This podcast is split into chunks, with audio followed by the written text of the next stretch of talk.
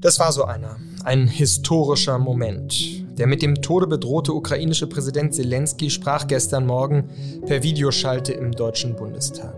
Was erst wie ein nettes Grußwort anhob, entwickelte sich schnell zu einem verzweifelten Aufruf an die deutsche Bundesregierung, sich ihrer historischen Verantwortung bewusst zu werden. Nie wieder. Diese oft beschworenen Worte seien offenbar nichts wert, rief Zelensky bitter und flehte Bundeskanzler Scholz später direkt an, stoppen Sie diesen Krieg. Und wie reagierte der Bundestag darauf? Hören wir kurz rein.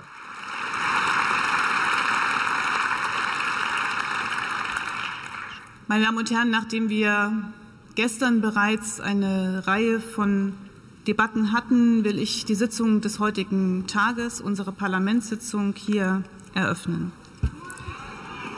Vor, vor Eintritt in die Tagesordnung gratuliere ich dem Kollegen Christian Görke und dem Kollegen Dr. Joe Weingarten zu ihren 60. Geburtstagen. Das war Bundestagsvizepräsidentin Göring-Eckardt, die nach der Rede des ukrainischen Präsidenten einfach zur Tagesordnung überging. Als wäre Zelenskys Auftritt nichts als ein kleiner Input gewesen, ein Denkanstoß, eine Randnotiz im Rahmenprogramm.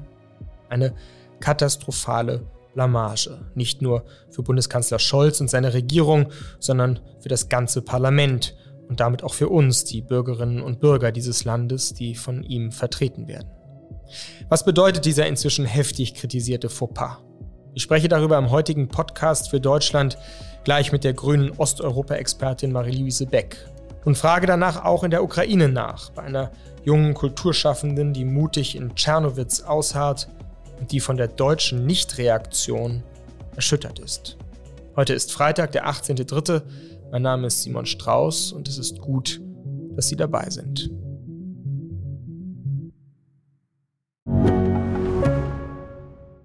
Mein Name ist Dr. Tillmann Rümenapf, niedergelassener Kinder- und Jugendarzt hier im Ennepe-Ruhr-Kreis. Die Einführung der Telematik sehe ich durchaus als Chance, aber aktuell fällt das System oft aus und es gibt viel zu wenig technischen Support. Dafür geht eine Menge Zeit drauf, in der ich die Kinder nicht genügend betreuen kann. Das muss sich ändern. Die besondere Nähe der niedergelassenen Haus- und Fachärzte ist in Gefahr. Was die Gesundheitspolitik jetzt dringend ändern muss, erfahren Sie auf rettetdiepraxen.de. Zunächst spreche ich jetzt mit meinem Kollegen Reinhard Müller aus der Politikredaktion. Mit ihm will ich die Rede von Zelensky und die Reaktionen darauf einordnen. Grüß dich, Reinhard. Hallo, Simon. Hören wir doch einmal kurz zu Beginn nochmal in die zentralen Passagen der Rede gestern rein. Jedes Jahr wiederholen die Politiker nie wieder. Und jetzt sehen wir, dass diese Worte einfach nichts wert sind. In Europa wird ein Volk vernichtet. Es wird versucht, alles zu vernichten, was uns teuer ist. Und ich spreche Sie an im Namen unserer Armee, unserer Soldaten, die unser Land verteidigen und die Werte verteidigen, von denen so oft gesprochen wird. Lieber Herr Bundeskanzler Scholz, zerstören Sie diese Mauer. Geben Sie Deutschland die Führungsrolle, die Deutschland verdient, damit Ihre Nachfahren stolz sind. Unterstützen Sie den Frieden, unterstützen Sie die Ukrainer, stoppen Sie diesen Krieg, helfen Sie uns, diesen Krieg zu stoppen. Es lebe die Ukraine. Reinhard, wie hätte ein deutscher Bundeskanzler auf so eine Rede reagieren müssen? Zumindest hätte er überhaupt reagieren müssen. Wir hatten ja die Situation, dass das wie ein Tagesordnungspunkt unter vielen wirkte. Eine sehr eindringliche Mahnung von der Front und dann ein unsicherer Scholz, obwohl er direkt angesprochen war, guckt er auch erstmal, muss man aufstehen. Und dann geht es eben durch die Bundestagsvizepräsidentin weiter im normalen Programm, nachdem sie vorher noch ein paar Grußadressen und die Solidaritätsbekundung verlesen hatte. Man kann sich ja vieles vorstellen. Man kann sich vorstellen, äh, nach Kiew zu fahren, generell. Man kann sich vorstellen, in einen Dialog zu treten. Man kann sich aber jedenfalls vorstellen, nochmal im Anschluss zu reden und Stellung zu nehmen, weil man ja persönlich als Bundeskanzler der Bundesrepublik Deutschland angesprochen wird und sich ja irgendwie verhalten muss zu diesen Vorwürfen, ja auch zu dieser Aufforderung tätig zu werden vor dem Hintergrund der deutschen Geschichte. Sind diese Vorwürfe, die Zelensky ja in sehr undiplomatischer Art und Weise geäußert hat, denn ähm, realistisch? Sind die, hat er die zurecht erhoben, würdest du sagen? Oder ist gerade auch mit diesem Anrufen des Nie wieder, ist er da ein bisschen übers Ziel hinausgeschossen? Aus seiner Perspektive verständlich, das hat er auch schon mehrfach gesagt. dass er mehr will, ein Eingreifen will. Ähm, aber ich würde auch nicht sagen, dass man die Position überhaupt nicht vertreten kann. Die deutsche Position kann man ja auch formulieren. Man kann ja auch sagen, wir ziehen andere Schlüsse aus dem nie wieder oder wir wollen das nie wieder auf andere Weise erreichen. Immerhin ist aber ja Rot-Grün schon einmal in den Krieg gezogen zur Verhinderung des Völkermords an den Kosovo-Albanern.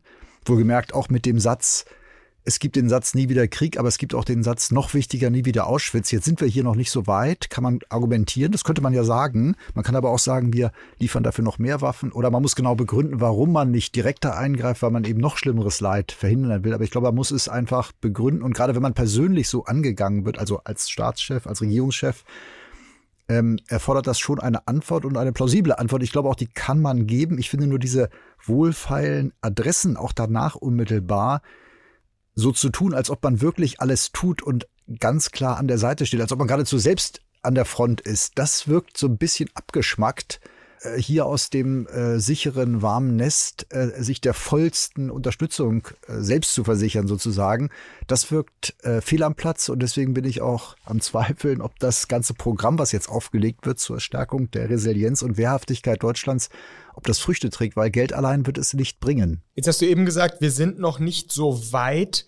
Mm, mit Blick auf das eingeschlossene Mariupol steht jetzt aber ja in der Tat der Begriff Völkermord im Raum. Glaubst du denn, dass sich jetzt eigentlich in der deutschen Politik noch mal so ein bisschen ein Verständnis regen muss, was da eigentlich gerade wirklich passiert? Ja, aber ich würde schon sagen, es ist noch nicht ersichtlich, dass Putin wirklich die Ukrainer als Ethnie, als Volk ausrotten will.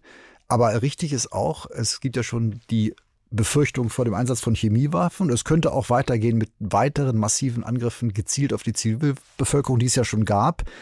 Und ich finde es weiterhin falsch, wie schon am Anfang, dass man von vornherein alles ausschließt. Jetzt hat ja Scholz schon wieder gesagt, auch im Fall von Chemiewaffeneinsatz, auf keinen Fall greifen wir ein. Und auch wenn man das nicht machen will, muss man es doch nicht so laut hinausposaunen. Also das ist ja eine rein, leuchtet jedem Laien ja sogar eine, eine strategisch, eine taktisch völlig falsche Herangehensweise. Man muss das verurteilen und sagen, es darf nicht dazu kommen. Und meinetwegen auch, früher haben die Amerikaner immer gesagt, alle Optionen liegen auf dem Tisch, wohl wissend, dass sie nicht alle ziehen würden. Aber von vornherein zu sagen, wir gucken geradezu auf einem Völkermord zu, das wäre ja das Extrem, was ich mir noch nicht ganz vorstellen kann. Weder das eine noch die ausbleibende Reaktion. Wir gucken auch dem zu oder wir werden nur Waffen liefern oder Helme. Äh, das finde ich äh, fatal als Einladung geradezu. Ist denn da jetzt auch gerade wieder so ein deutscher Sonderweg äh, sichtbar, der sich abzeichnet, gerade im Blick jetzt auf die osteuropäischen ähm, Länder, Polen, die ja offenbar bereit sind, viel mehr und viel aktiver äh, zu werden im Moment? Ja, kann man wohl sagen, wobei ich würde sagen, es gibt ja auch eine Sonderlage, also eine geografische und historische Sonderlage. Und auch wenn Herr Macron sich jetzt nicht mehr rasieren sollte und im Pullover auftritt, so hat er doch französische Interessen vor Augen und die Energieversorgung zum Beispiel ist ja anders eben. Das heißt, womöglich frieren da weniger Franzosen, bei uns wären es mehr. Das heißt, auch das muss ja ein deutscher Bundeskanzler berücksichtigen. Er muss die Gegebenheiten, also die, die besondere Situation seines eigenen Landes berücksichtigen. Das machen die Amerikaner, die Franzosen, die Briten auch. Und das kann man aber auch, glaube ich, plausibel verkaufen. Aber in der Tat ist vielleicht ein Teil des deutschen Sonderweges, dass man eben besonders viel Solidarität bekundet, aber besonders wenig tatkräftig hilft. Mhm. Jetzt frage ich nochmal den Staatsrechtler, den Rechtsexperten. Es gab ja die Anordnung des Internationalen Gerichtshofs, den Krieg zu beenden und damit den Bruch mit dem Europarat zu machen. Wie, wie ist das einzuschätzen? Putin wird das wenig kümmern, aber das hat natürlich schon eine Wucht. Der Europarat ist ein Menschenrechtsraum von Portugal bis Sibirien sozusagen und das hat schon auch Beachtung gefunden, wenn da die Türkei verurteilt wurde, manchmal auch Deutschland verurteilt wurde, Russland oft verurteilt wurde wegen Haftbedingungen, Menschenrechtsverletzungen. Und dass man jetzt auch formell so ein Gremium verlässt, dass der Internationale Gerichtshof sagt, ihr müsst den Krieg beenden, das wird, wie gesagt, Putin wenig kümmern, aber ich glaube schon, dass das weiterhin zeigt, man verabschiedet sich sozusagen aus der zivilisierten Welt. Und das wird schon einige in Russland auch, werden das merken. Und äh, nicht erwähnt hast du jetzt den Internationalen Strafgerichtshof, der ja Ermittlungen eingeleitet hat. Auch das ist so ein Zeichen, da wird jetzt ja schon gesammelt, da kann man auch Leute vernehmen, geflohene Zivilisten, was ist da eigentlich passiert? Und auch wenn Putin nie in Den Haag auflaufen wird, ähm, zeigt das schon ein weiteres Mal, hier wird, ist ein Bruch erfolgt, der über alles hinausgeht, eigentlich, was wir in den letzten Jahrzehnten gesehen haben. Auch äh, wenn es Angriffskriege gab, auch wenn es Kriegsverbrechen gab, äh, weil er so flagrant ist und so offen ist und ähm, so heftig ist. Also der klassische Eroberungskrieg mit massivem gezielten Beschuss Und das ähm, wird jetzt auch institutionell nachvollzogen. Und das ist, wenn man bedenkt, dass es schon eine Großmacht ist, ein ständiges Mitglied des Sicherheitsrats, äh, das sind Millionen von Russen, die man sozusagen jetzt auch institutionell ausschließt. Mhm. Abschließend noch mal gefragt, Form weist ja immer auch auf Inhalt hin. Dieser Fauxpas gestern, dieser symbolpolitische Fauxpas, wofür steht der? Wie kann man den jetzt lesen? Was für ein Land ist das gerade, in dem wir leben? Ist es ein Land, das immer noch nicht ganz begriffen hat, wie nah die Gefahr eigentlich ist? Oder ist es ein Land, das besonders gut den kühlen Kopf bewahrt? Ein Land, das sich wohlfühlt, aber trotzdem Hamsterkäufe tätigt. Ein Land, das sicher ist, aber überschießend so tut, als ob es dann doch unmittelbar auch vom Atomtod bedroht wäre.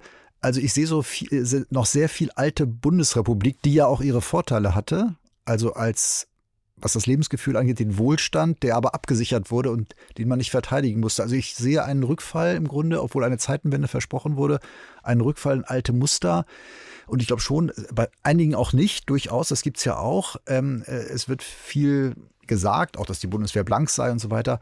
Aber man sieht an dieser Formfrage, Zelensky-Rede, auch eben, glaube ich, eine, eine fehlende Einschätzung der realen Welt. Und es wird einem so ein bisschen mulmig, wenn man daran denkt. Also mir persönlich jetzt nicht. Ich glaube schon, man kann sich da auch zusammenreißen. Das tun auch einige. Aber gesamtgesellschaftlich, was heißt das eigentlich, wenn das noch näher rückt? Was ist, wenn Putin weitergeht, wenn er weitermacht in der Ukraine, wenn er die nächste Grenze überschreitet? Dann muss man ja wirklich Inhalt zeigen.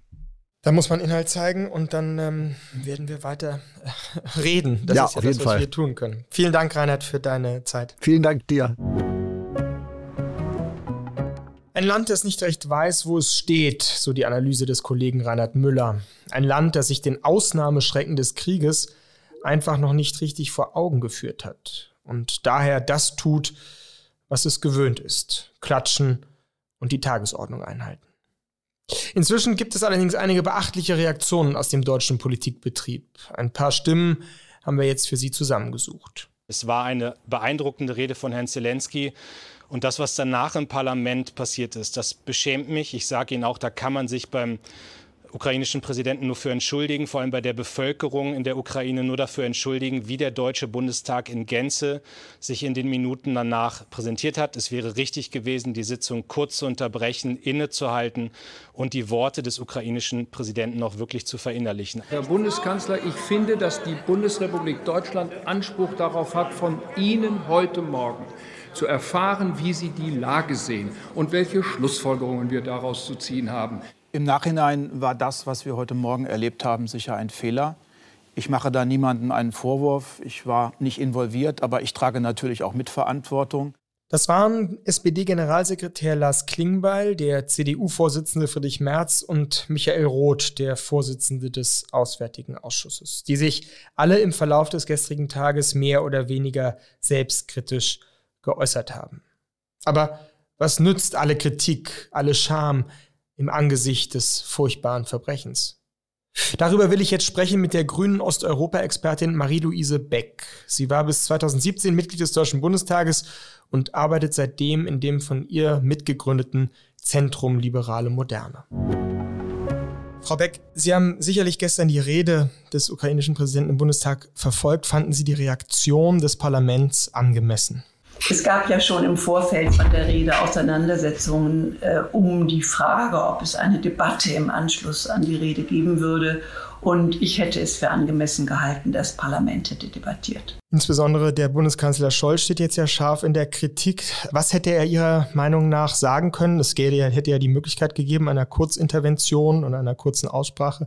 Was wären die richtigen Worte gewesen, die ein Bundeskanzler in so einer Situation findet? Ich kann nun nicht äh, an die Stelle des Bundeskanzlers treten, zumal dahinter ja schwerwiegende politische Entscheidungen stehen.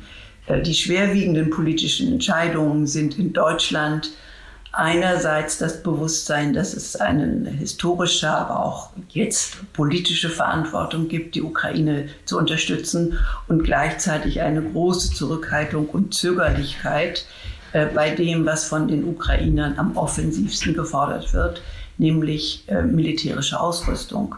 Und äh, es ist kein Geheimnis, dass das innerhalb der Koalition eine umstrittene Frage ist, und äh, das ist äh, das Dilemma des Bundeskanzlers. Insbesondere in Ihrer Partei, den Grünen, gibt es ja nach wie vor eine ja fast ein Paralysezustand, ein Schock nach dieser Ankündigung, jetzt so viel Geld für Rüstung auszugeben. Ist das denn aus Ihrer Sicht die richtige Entscheidung gewesen, die äh, Bundeskanzler Scholz da getroffen hat vor ein paar Wochen?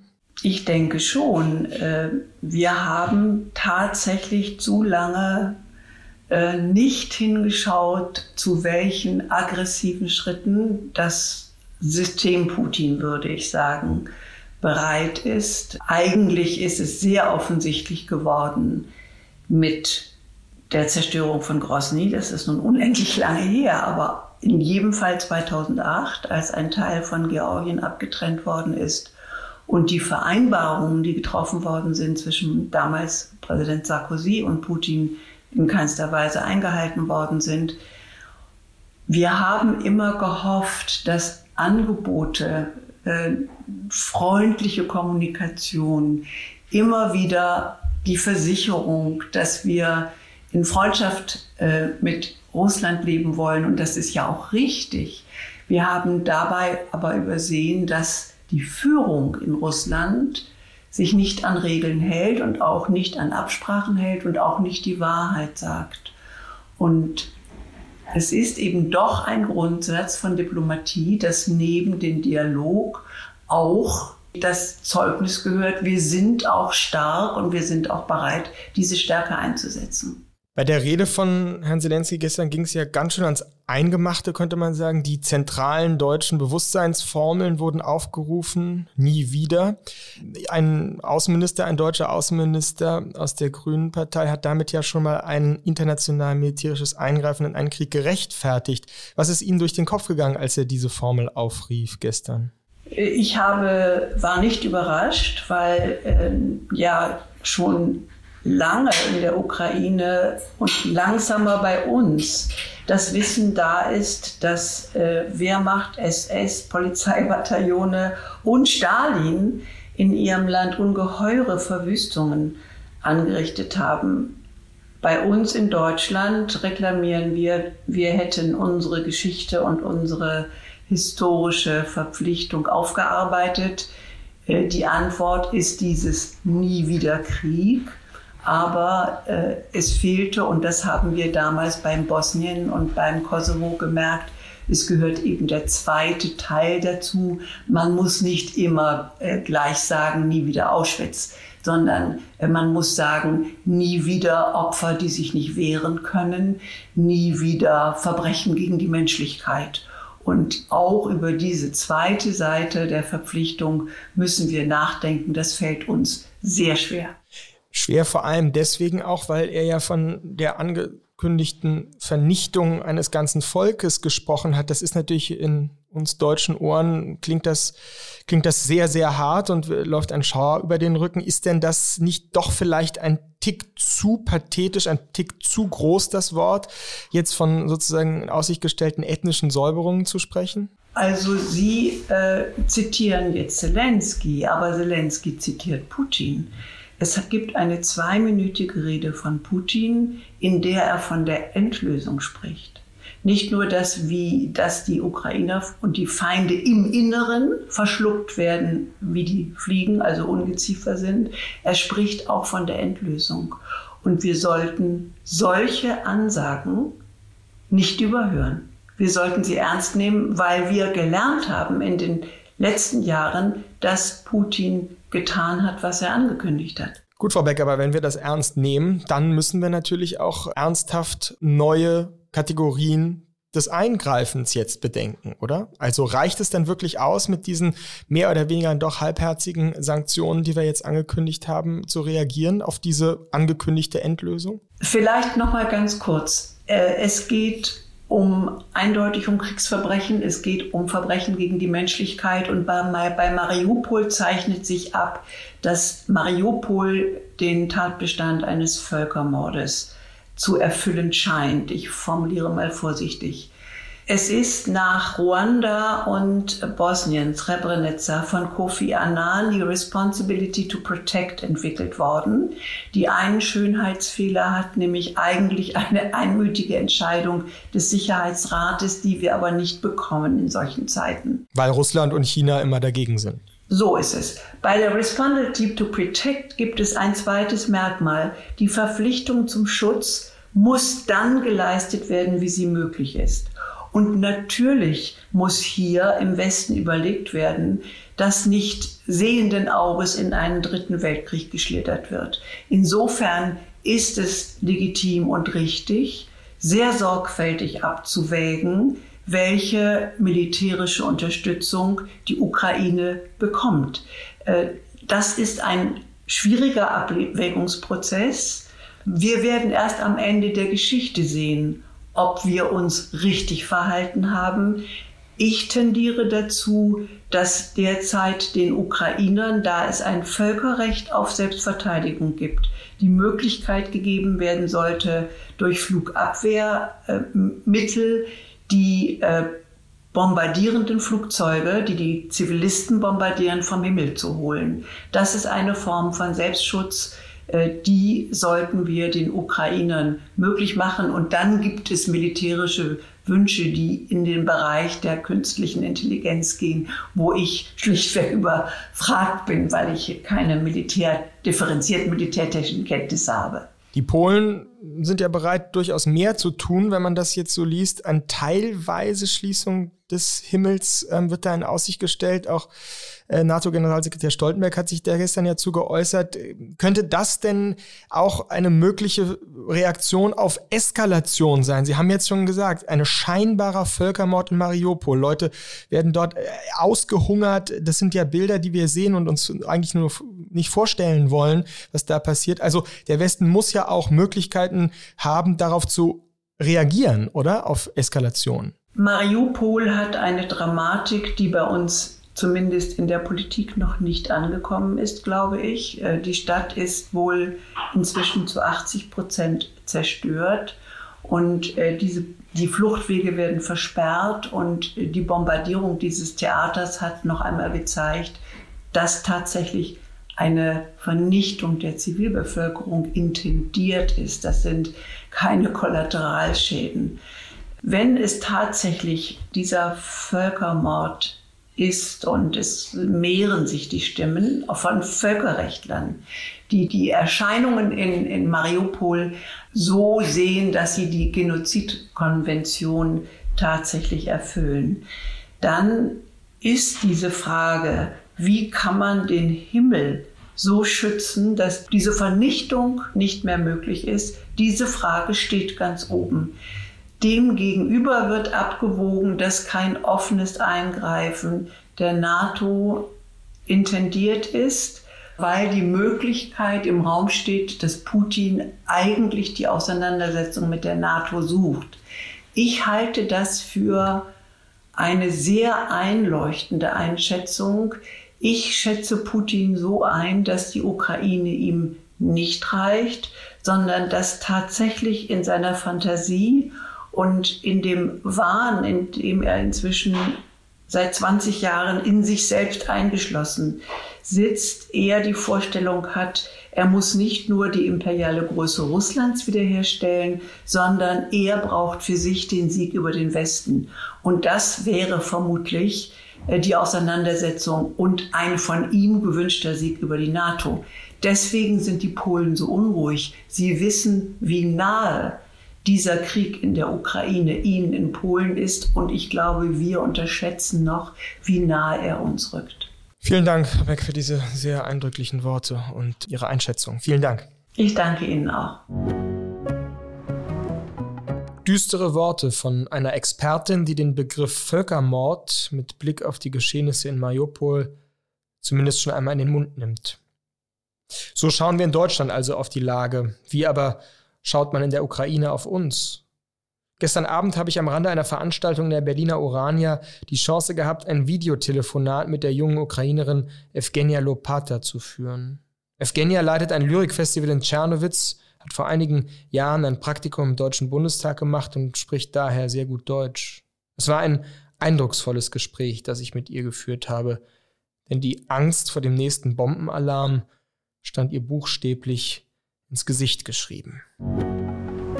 Evgenia, heute hat dein Präsident, der ukrainische Präsident Zelensky, eine sehr bewegende und eigentlich noch mehr eine angreifende Rede gehalten im Deutschen Bundestag und hat unter anderem das Wort Wirtschaft, Wirtschaft, Wirtschaft genannt. Darum ging es Deutschland zu lange, um Wirtschaft, Wirtschaft, Wirtschaft. Stichwort Nord Stream 2, Stichwort Energieversorgung, Sicherheitsdenken. Wie hat diese Rede auf dich gewirkt, als du sie heute gehört hast? Ähm, bezüglich äh, der Rede meines Präsidenten würde ich äh, sagen, dass ich äh, jedem Wort von, von ihm zustimme. Was aber den Bundestag angeht, das habe ich erst von, der, von dem Artikel in FAZ erfahren, dass die Arbeit vom Bundestag nicht sehr stark von dieser Rede beeinflusst ist.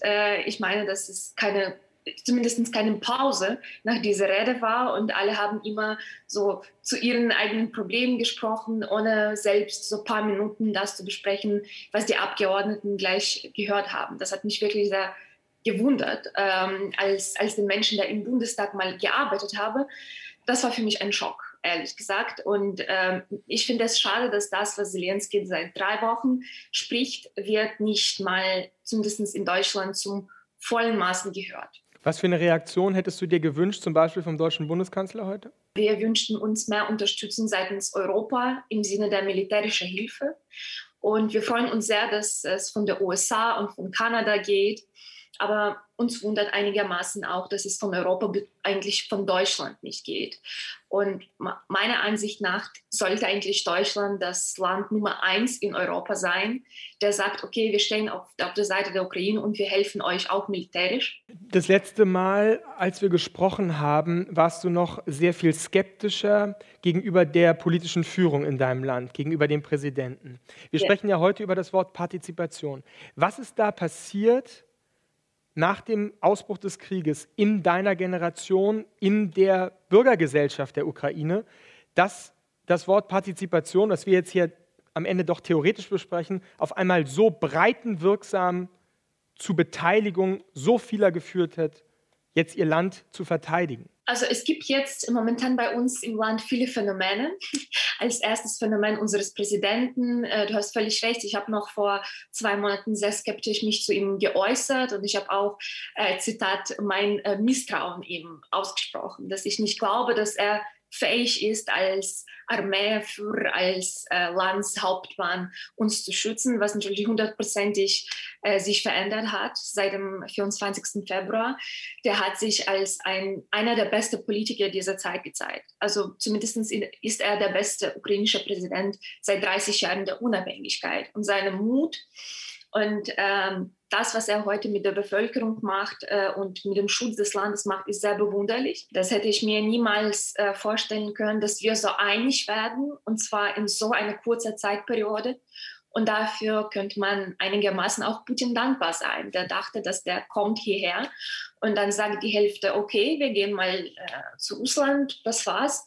Und dann teilt er einfach das Land äh, Westukraine, Ostukraine, das war's. Und dann plötzlich äh, kommt er zu diesem Widerstand und ist, war wahrscheinlich schockiert von dem, was er hier gesehen hat, dass die Leute eigenes Land haben, eigenes Leben haben und wollen keinesfalls mit Russland auf irgendeiner Ebene verbunden zu sein. Wir zögern natürlich aus unserer auch deutschen Erfahrung sehr bei der sozusagen engen Führung zwischen einem Volk und einem Anführer, das ist ja klar, aber das ist eben jetzt eine so Ausnahmesituation, dass wir das, glaube ich, auch alle verstehen müssen. Ich glaube, so muss man auch am Ende die Nichtreaktion des Bundestages heute ähm, sich erklären, dass einfach diese Vorstellung davon, dass da ein Anführer auf einmal wieder antritt und für sein gesamtes Volk spricht, dass wir das einfach noch nicht ganz verstanden haben. Vielleicht die letzte Frage, welche Chancen siehst du denn jetzt im Moment aktuell für Frieden in den nächsten Wochen, Monaten, Jahren? Erstmal noch ganz kurz zu, zu seiner Rede von Zelensky. Es, äh,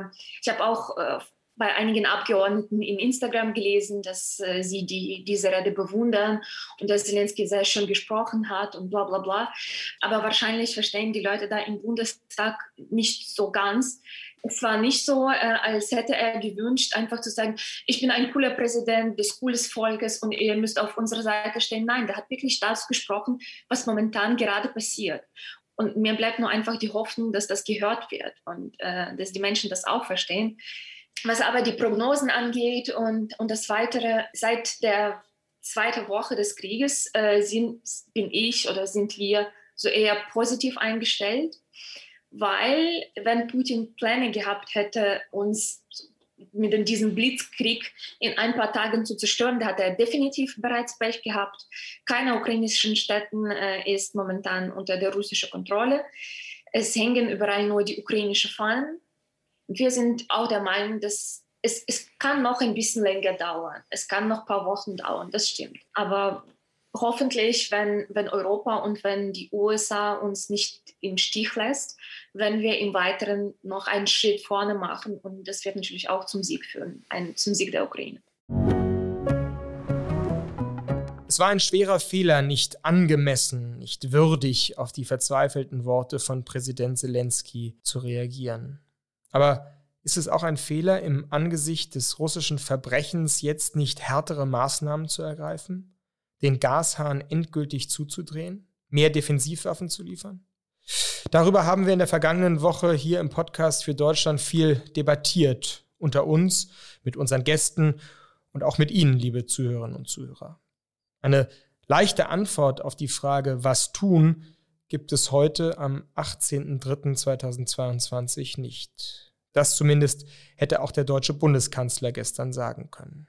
Denn nicht immer ist ein kühler auch ein kluger Kopf. Oder, um es mit Lessing zu sagen, wer über gewisse Dinge nicht den Verstand verliert, der hat keinen zu verlieren. Das war der Podcast für Deutschland. Mein Name ist Simon Strauß und ich danke Ihnen für die Aufmerksamkeit.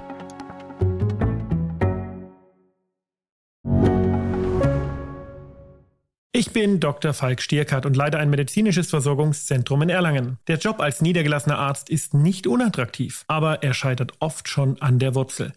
Wenn unser Studiensystem nicht darauf ausgelegt ist, genug Ärzte in guter Qualität auszubilden, wie soll die medizinische Versorgung in Mittelfranken dann gedeckt sein? Die besondere Nähe der niedergelassenen Haus- und Fachärzte ist in Gefahr. Was die Gesundheitspolitik jetzt dringend ändern muss, erfahren Sie auf rettetdiepraxen.de.